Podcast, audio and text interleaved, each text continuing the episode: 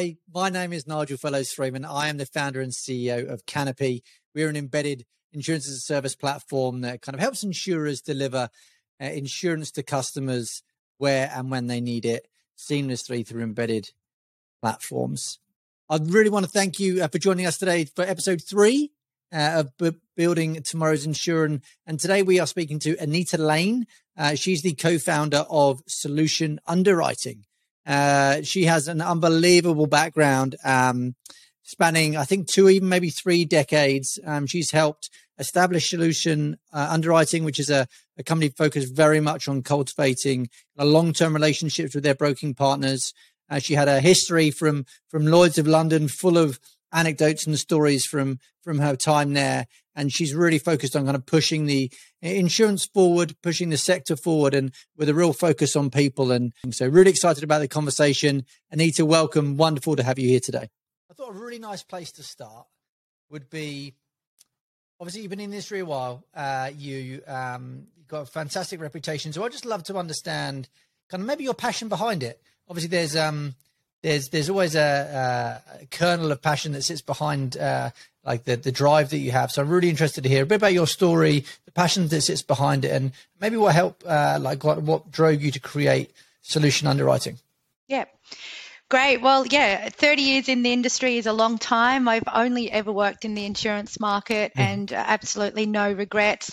I, I, worked out very early on in the piece when I was young that um, the dynamic element of the insurance sector was really where I wanted to be. And I mm-hmm. just grabbed it with both hands and ran with it and just tried to learn as much as I could about the industry. And certainly my time in Lloyd's of London was uh, how cemented all that. And working in a truly international marketplace was just incredible. But if you think about the world and what we do from, you know, the house we live in to the, the car that we drive to the offices that we sit in to the holidays that we go to with our families, every element of life has an insurance and a risk component to it. And just imagine a world without it, right? We are so comforted by the fact that if something does go wrong, that there is some insurance policy, there is someone that, that's been held liable, and there is some level of compensation along the way.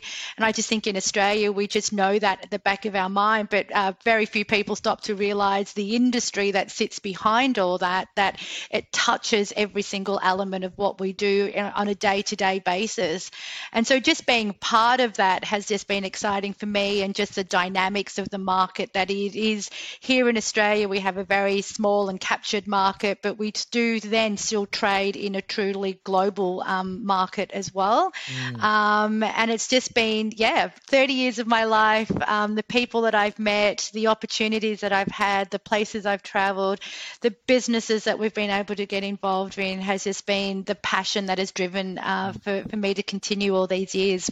Absolutely love it. And um, going back to that kind of founding kind of time in Lloyd's of London, like what was it like kind of starting out there? Like in terms of, was it kind of bright lights and kind of how, yeah, how did it all, because uh, that's exactly. obviously the, the heartland, isn't it? So I'd love to hear your story of it it was amazing. It was 1997 and the market was just thriving and Lloyd's was just at its peak. It was the most exciting time of my life. Mm. I actually worked in Lloyd's as um, what they called a box girl at that time, which uh, wouldn't exist now. And it was just even a crazy term. But I guess you know, we sat at the box and I was a girl and it was kind of fitting. And I really wanted, even though I'd had some experience here in Australia as um, a specialist broker, I really wanted to deep uh, dive into the Lloyd's market. So even mm-hmm. starting off as a box girl was actually my goal. I didn't think I was going to go there and change the world on day one. I mm-hmm. was very young. Um, so getting a job um, at a syndicate where I was actually assisting and I sat next to an underwriter all day, every day as his box girl was like, I thought I'd made it. Like it was just a wonderful time to be there. Mm. Um, and, you know, just seeing the, the dynamics of the market, just watching how people transacted and it really really felt like a marketplace, you know. And if we were selling, if I use that analogy, and we were selling apples, and our apples today were red apples, and we were selling the shiniest red apples that we could, but then the syndicate not that far from us was actually selling green apples. And so they had a diversity of green apples. And so if you were a broker, you know, depending on your client and you and what you needed, you were either going to go and shop at the green market apples or the red apples. Um, and I just loved it. We were allowed to really um, get to know the brokers and their portfolios. I always say that I, I my biggest skill that I learned was pretty much knowing how to read a room and mm-hmm. just to see how people were. And I could see uh, sometimes brokers' faces and, and how big they, their portfolios were um, under their um, arm as they used to carry their um, um uh, slips around. It was either going to be a good good next 10 minutes or it's going to be horrible and you could see the level of distress on brokers faces. Mm-hmm. um, and my underwriter was very experienced. He had an incredible intellect. Um, he was able to quote one of my jobs as a box girl funny enough was every monday morning out of the times i would have to cut out um, the exchange rate for uh, global exchange rate. He had a photographic memory. He would look at it for a couple of minutes, and for that particular week, he would quote in like in local currency every slip that came to him. So if it was a piece of business from South Africa, it was in the rand. It was just all over. And I remember thinking, oh my goodness, this is just an incredible experience and opportunity. And we don't see that anymore for someone that could actually scratch something, put a premium down in that local currency for the the broker was uh, even in that time was incredible.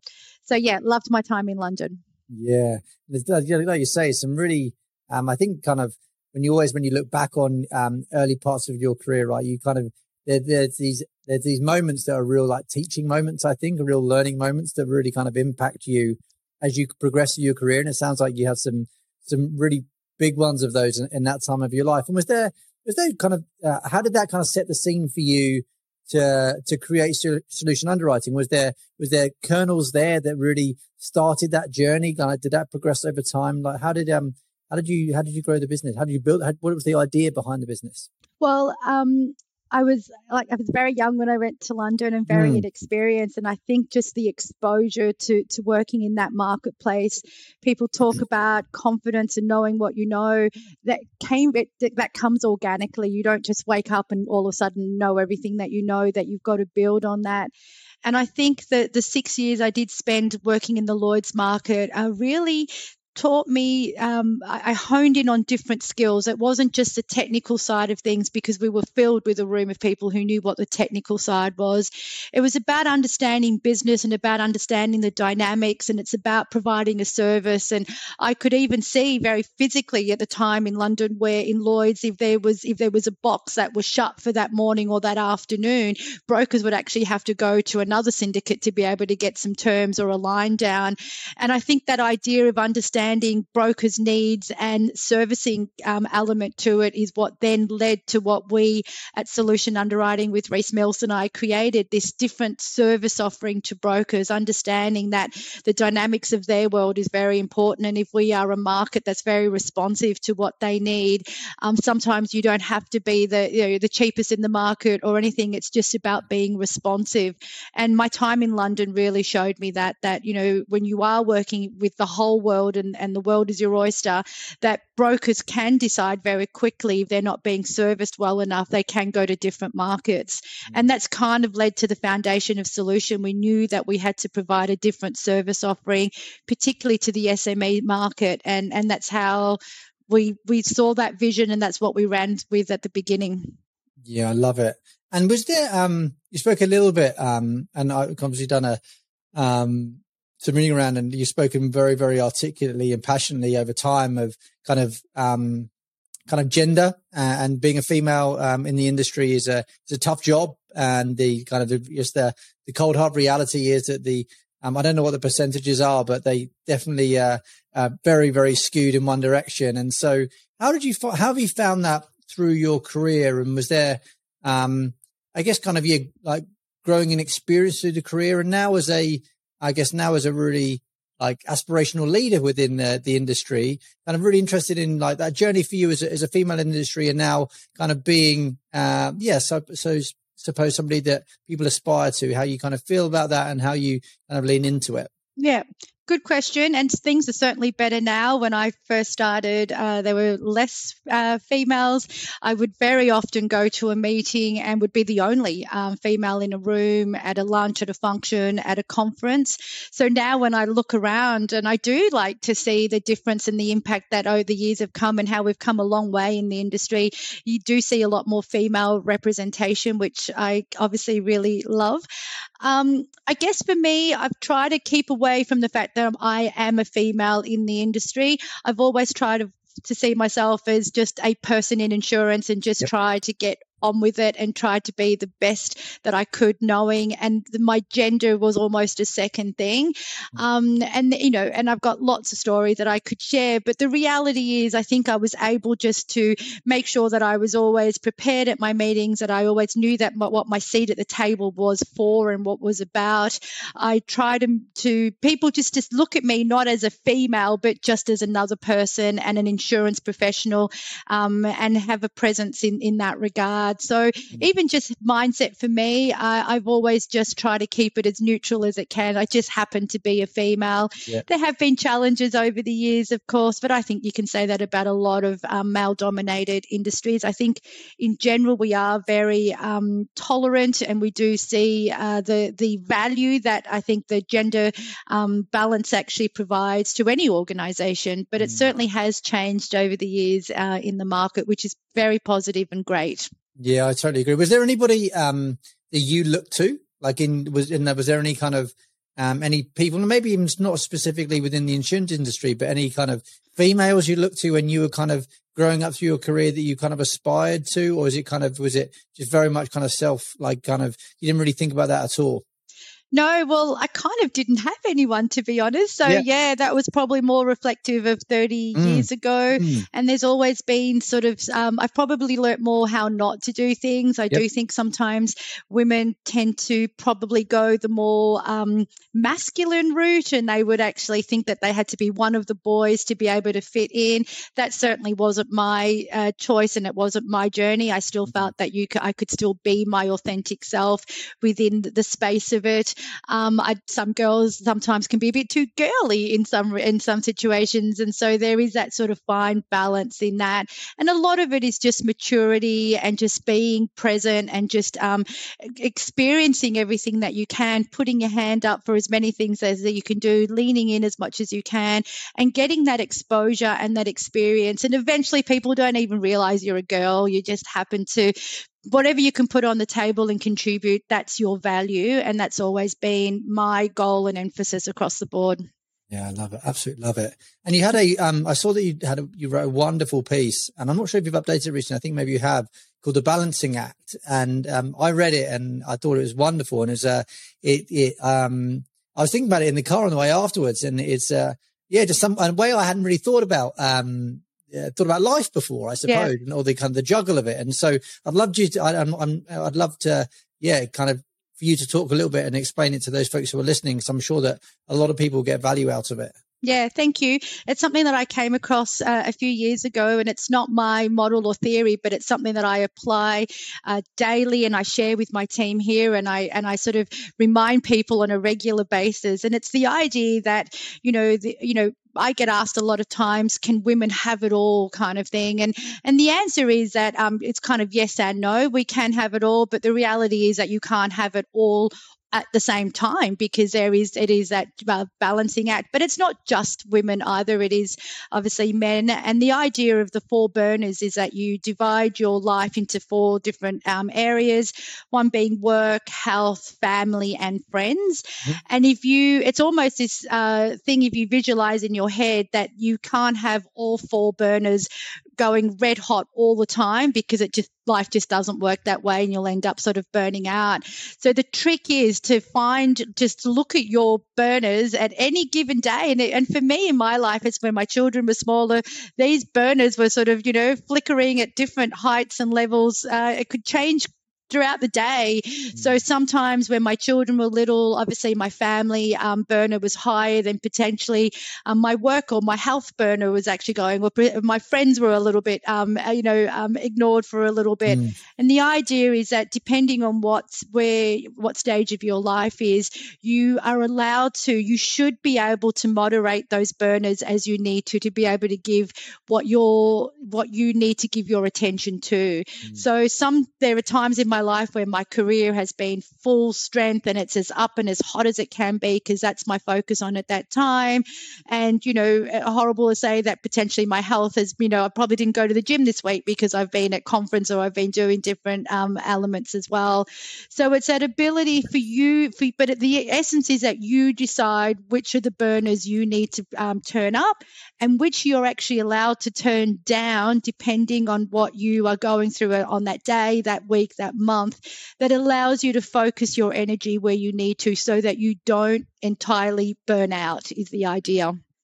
Absolutely love it. And it's, um, Yes, like you, like you say, definitely not gender specific. That I said, well, I read it and um, yeah, uh, I've thought about it over time. It's been uh, yeah, it's been really interesting to think about that. Kind of, it's just a mental model, isn't it? That's what I kind yeah. of away like a really nice mental model to um, give yourself almost give yourself a bit of a break. Yes. Uh, in terms of uh, yeah, you don't have to be kind of 100 percent on all all all, um, all cylinders at the same time. Exactly right.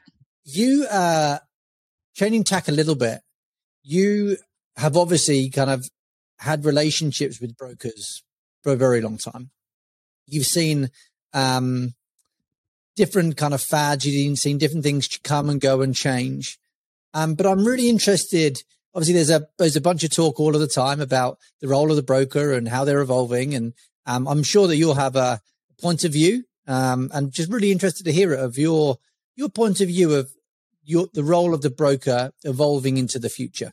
Yeah, very topical. I, I think that um, brokers need to move away from just that transactional type of, of, of relationship that they have and I and I know that there is a place for that particularly in the personal space market but it's about brokers just really understanding the value that they give their their knowledge of the market their risk management tools to actually provide that value add to the client where I always look at businesses and you know if a business uh, they need to have their insurance brokers as one of their stakeholders. So if they're going to change tact in any part of their business they normally contact their lawyer or their their accountant I actually want to see their insurance broker as part of that mix as well, so that that their broker can actually help them guide them in terms of their risk management and how to prevent claims and how to run a good, efficient uh, business from there as well.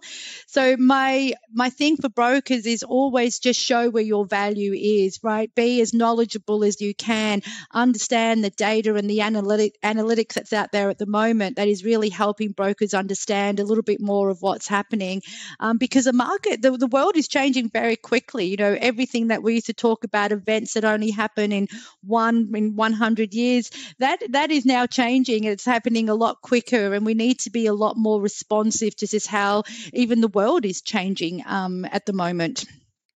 Are you finding? Uh, are you finding that? Uh, obviously, we're seeing a bunch of insurers start to go more and more direct. Mm-hmm. Um, and and obviously that impacts the broker who've been there, I guess, the primary channel for a very long time. Yeah. Do you see that? Do you see that kind of? How do you see that kind of insurer broker relationship evolving? You, can you see that changing, or um, can you see that? Um, yeah, the risks there and kind of how brokers. I think you, you you talked about bunch, which you're kind of servicing, and that feels like the key element. That feels like the really important part of that relationship. But and I'm interested in your thought on on that dynamic. Yeah, I mean, 20 years ago, when I would meet with brokers and I'd say, "What is your biggest challenge and, and who's your competitors, they would say the guy down the street, right? The brokerage that someone could go and, and walk in through those doors and get um, buy a few policies through there. But these days, I think the more that I hear from brokers is that the direct uh, market and these insurers who want to play in both fields. They want to go the intermediary way and support brokers and they'll, you know, go out to uh, see brokers and they'll go to all the conferences and they say, we're here to support you. But at the same time, they're making a play for the direct market, which can be very confusing to consumers when people are trying to buy a product online and they can see that it's through a general insurer that they've heard before, but then their insurance broker is also telling them that they go into the same markets to be able to get products from mm. there. So I do think that there is a little bit of conflict and a little bit of confusion if you are just a, a consumer or a small business and you're trying to place your insurance. I think um, consumers are a lot more savvy these days. I think online aggregators have made uh, buying uh, insurance a lot more um, uh, people feel like they can do it themselves now, um, and they're a lot more educated in what their decisions they're going to make. So the brokers have kind of have to up the ante with that. They've got to add the value. They've got to be their consultants. They've got to give them advice. They've got to go to the market and really see what's out there. Again, moving it away from price, but coverage and just uh, making sure that their businesses have ticked every box when it comes to their exposures. Yeah, totally. And I think um, obviously technology is a part of that, isn't it? Like I guess the technology is this kind of enabling element that is yeah. enabling some of these kind of um, these insurers. Has, technology affected your business at all? Like, have you used it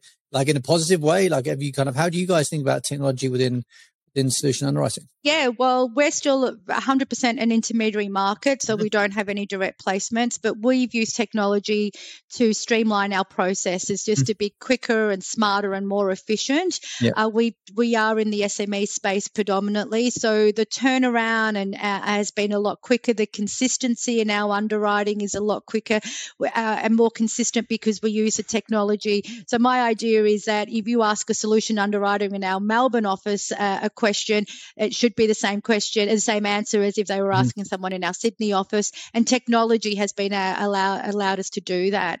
I mean, industry 4.0 is here, right? And I just think that uh, the insurance market is a little bit like uh, I don't know whether we can keep up things with like robotics and artificial intelligence, 3D printing, you know, biotech, driverless vehicles, for God's sakes, you know, mm. who's at fault? Mm. I think the challenge for insurers in terms of technology in the future will be how do we assess risk? How do we calculate a premium? And how do we pay claims on things that we've never had to do in the past? And, and I think that is really the challenge. Yeah. And I think the, I think it doesn't always, it doesn't just sit with insurers. I think regulators are going to be really interesting, right? In terms of obviously they've historically been um, conservative as they should be. Um, and, but there's going to, there's this really kind of changing risk landscape really needs like, like the, the top macro of regulatory to like, but then feed down and everyone knows what the, what the, I suppose what the, the pitch everyone's playing on is. Yeah. Um, and so I think as well as the insurers and the under, I think the entire the value chain has to has to try and adapt. But I think it, there's also a real need um, for the for the regulatory bodies to, and I think they are getting there. I think it will be kind of slow, and I think there'll be, I think that'll be, or you spoke about kind of um, kind of driverless vehicles. I think that's a, a prime example where the technology is going to be so far in front of regulation and actually won't be able to do a bunch of the tech because the regulation is not there yet. Yes. And that kind of like liability question is a really, really great one. And so I think the, uh, however the industry really kind of um, comes together, I think it's going to be very important um, for regulators and aggregators and insurers and underwriters and kind of the new tech players and the data players all to kind of come to the table to understand it because it's um it's in everyone's best interest i think. Yeah. And we traditionally have always worked retrospectively right? And we look mm. at past trends and stuff to work out what we're going to do in the future. I think we're at that stage now where we've got to start looking at the future more than the past to be able mm. to dictate where it's going to go and how we learn how to underwrite these new risks and really understand the risk ex- exposure and how do we calculate it and how do we like i said put a premium to it? I mean well it's almost a little bit like yeah we, we're going to have to just find find our way through it because we won't be able to rely on historical data to be able to guide us through it. Yeah. Yeah. I was actually saw a demo a few couple of weeks ago um, of a, uh, I could say that a geosite was was, a, was a data provider and they had this unbelievable map which brought in a bunch of different data sets and they could see like pre the kind of um, uh, pre the uh, the floods in Sydney, and then look at the buildings post a flood. They could see what the risk was, like the the granularity of them being able to pay the claim or then price the risk before the claim happened. Yeah. Like, and the condition of roofs. It was unbelievable, like the granularity of the data. And so I think you're right in terms of uh, uh, that that data really kind of being able to be predictive and, and help write the risk better in terms of forward looking rather than in the rear in the review mirror. I think that's a really good insight. Yep. Um, in terms of uh, on that same theme, I suppose around delivery of insurance in terms of delivery of the product to the end customer. Um, those kind of needs are changing a little bit, and I think there's we've spoken a little bit about kind of insurers going direct. Do you see um, any other kind of changes over time that, that you're seeing in terms of how um, uh, the insured themselves are going to access product? Have you kind of got a, a sense of, of how you think the world might move that way? Um, I think in the commercial corporate space, um, uh, I think it will stay relatively mm. the same. Um, mm. I, I, think that the, the, dynamic of how it works, of of a broker, or an insurance professional understanding risk and then going to market for the client, mm. is fundamentally where things will stay at. Mm. I think where we'll we'll learn to be smarter in how we communicate and how much uh, information we use to make those decisions will is what's going to change. But the dynamics or the process of analysis analyzing risk, understanding what the client actually needs, going to market, fundamentally will stay the same because mm. it, it, does actually work, mm. um, but we're just going to get smarter about how the, the flow of information is going to work and how better we are at interpreting that to make more sound underwriting decisions on pricing, claims, and, and the whole range of things. So that's my view that uh, mm. if we keep to the, those basics, um, it still does work. It's just that we just need to be better at communicating and transferring that information.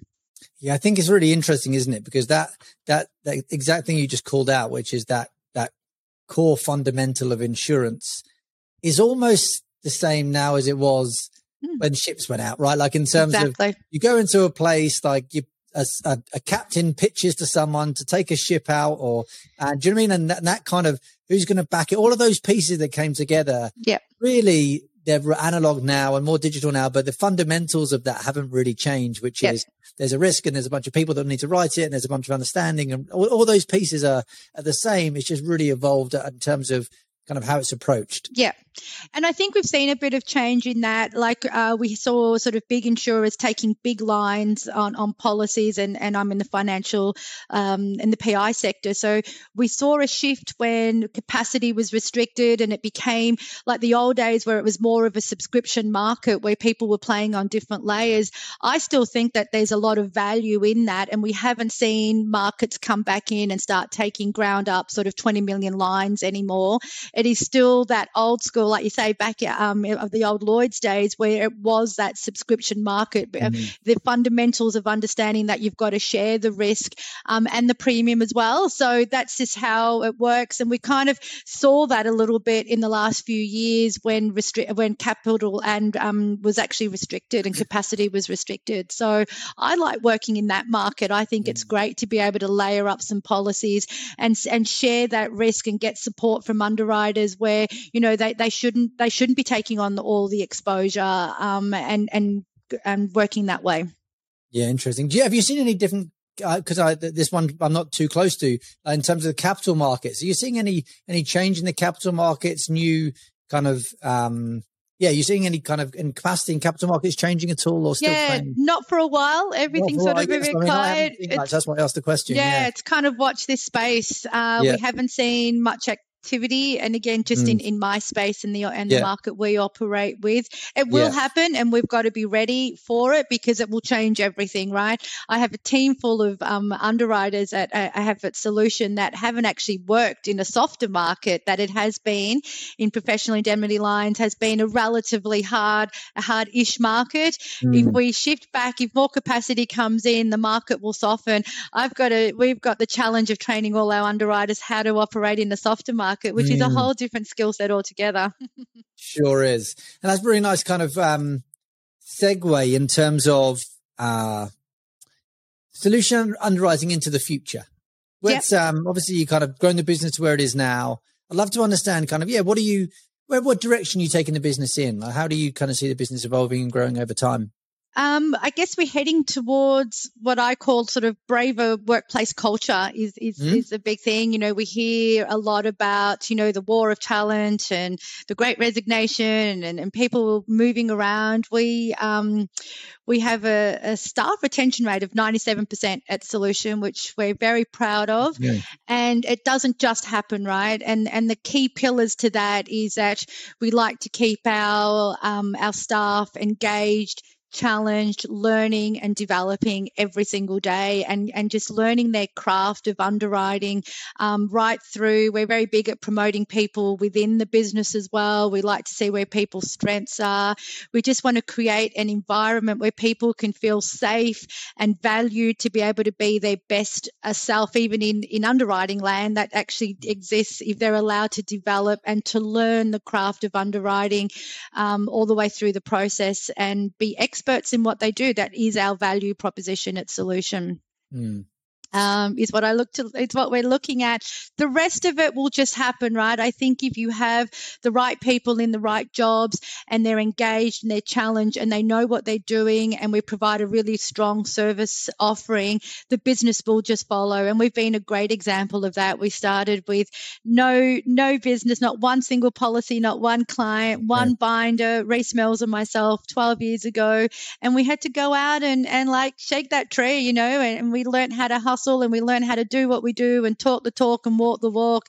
And we're still here. So, uh, both as co founders in the business, we still work in the business every single day because uh, we still love it and we're still here to mentor and, and, and train our staff to be the best version of themselves as we possibly can the uh, selling those red apples back in those Lloyd, in the Lloyd's days pa- paid itself in terms of it uh, has. It yeah really a few years has. later on it's um it's uh those early days are, uh, I think, um, there may be a kind of few, um, maybe aspiring kind of, um, maybe folks that are working in businesses today that, uh, maybe want to start their own, maybe want to start their own underwriting agency. Yeah. Um, kind of, you've been there, done it. Um, is there anything, um, you would, any lessons or anything not to do or to do that you've, you've learned and experienced over time that you'd, you'd love to pass on? Yeah.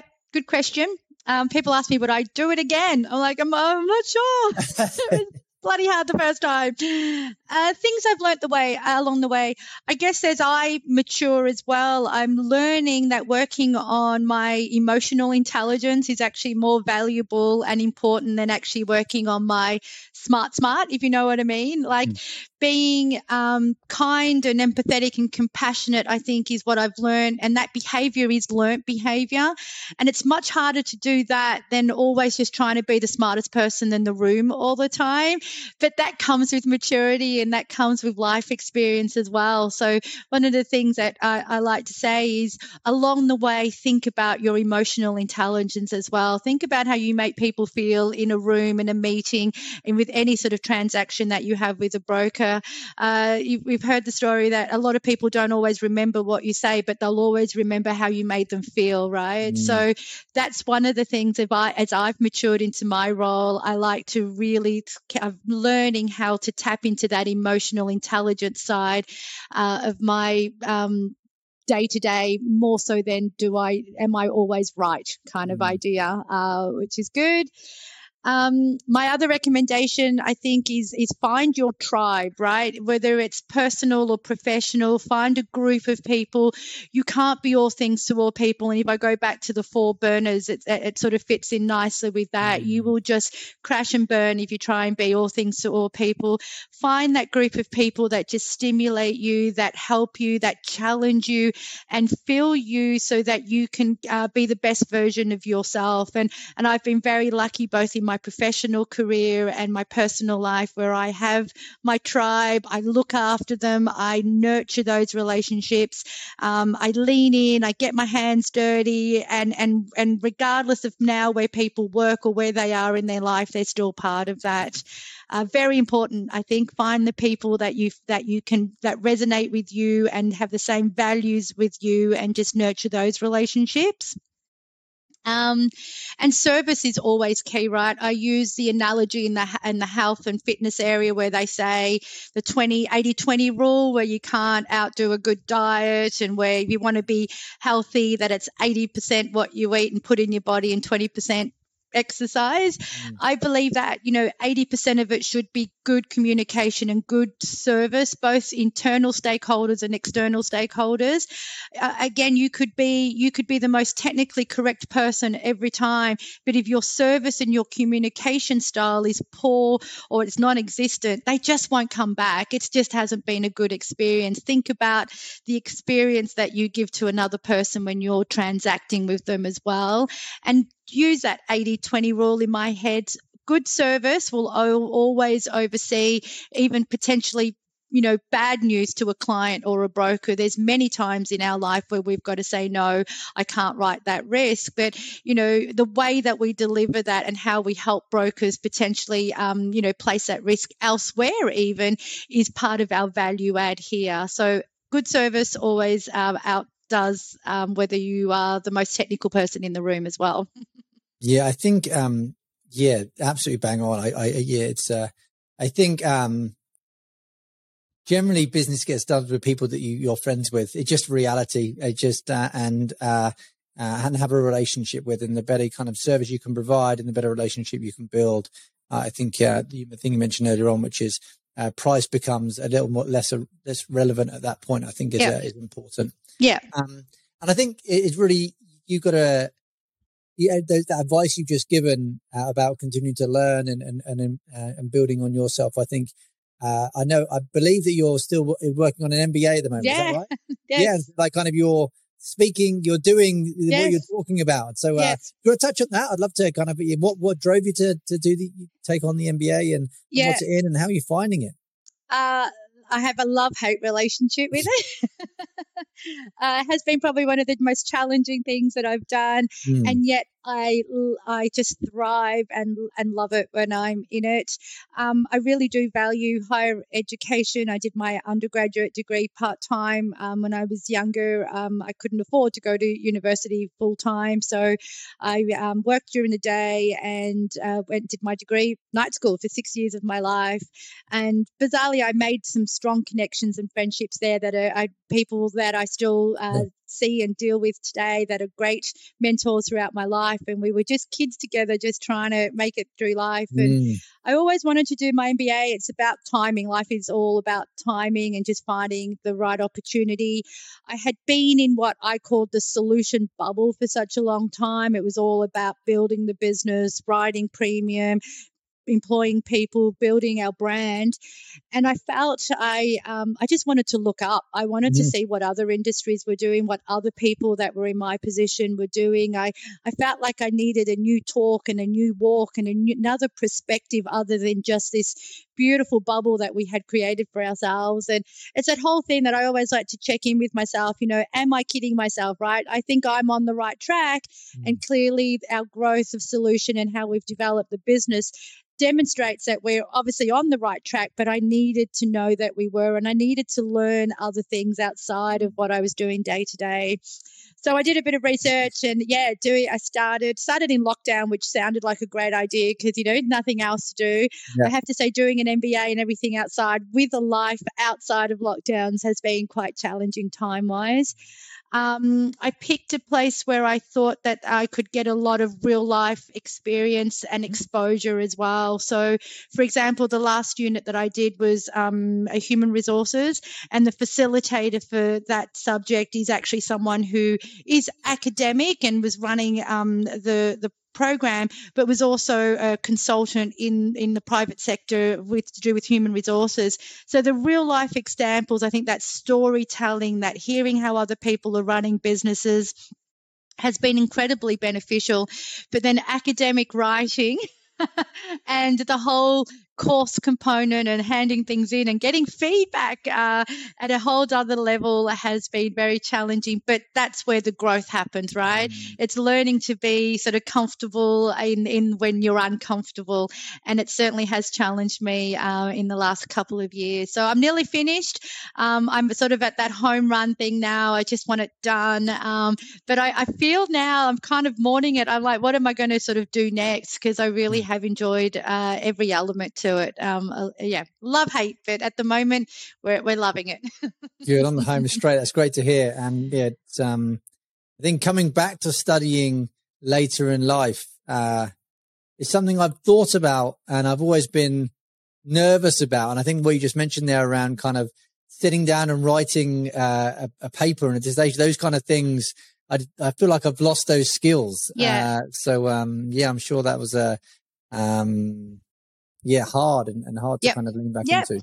But it's learning new skills. It's hmm. researching mm. in a different way. It's about validating everything that we're saying. It's about some of the stuff I already knew, but I didn't know that I knew it, and, and I didn't know it was called that, mm. or mm. or I was able to take a concept or a theory that I thought I knew to another level because so much research has been done since since I did my undergraduate degree. So um, I do recommend it. I think you have to be ready for it. No one's kidding when it's when they say it's a lot of work and there's a lot of um, there is an element of anxiety around it. But I've I've, I've promised myself that I wouldn't let it. Um, uh, you know, get in the way of anything else. It's here to complement my life and to enhance it. And um, yeah, it certainly has done that.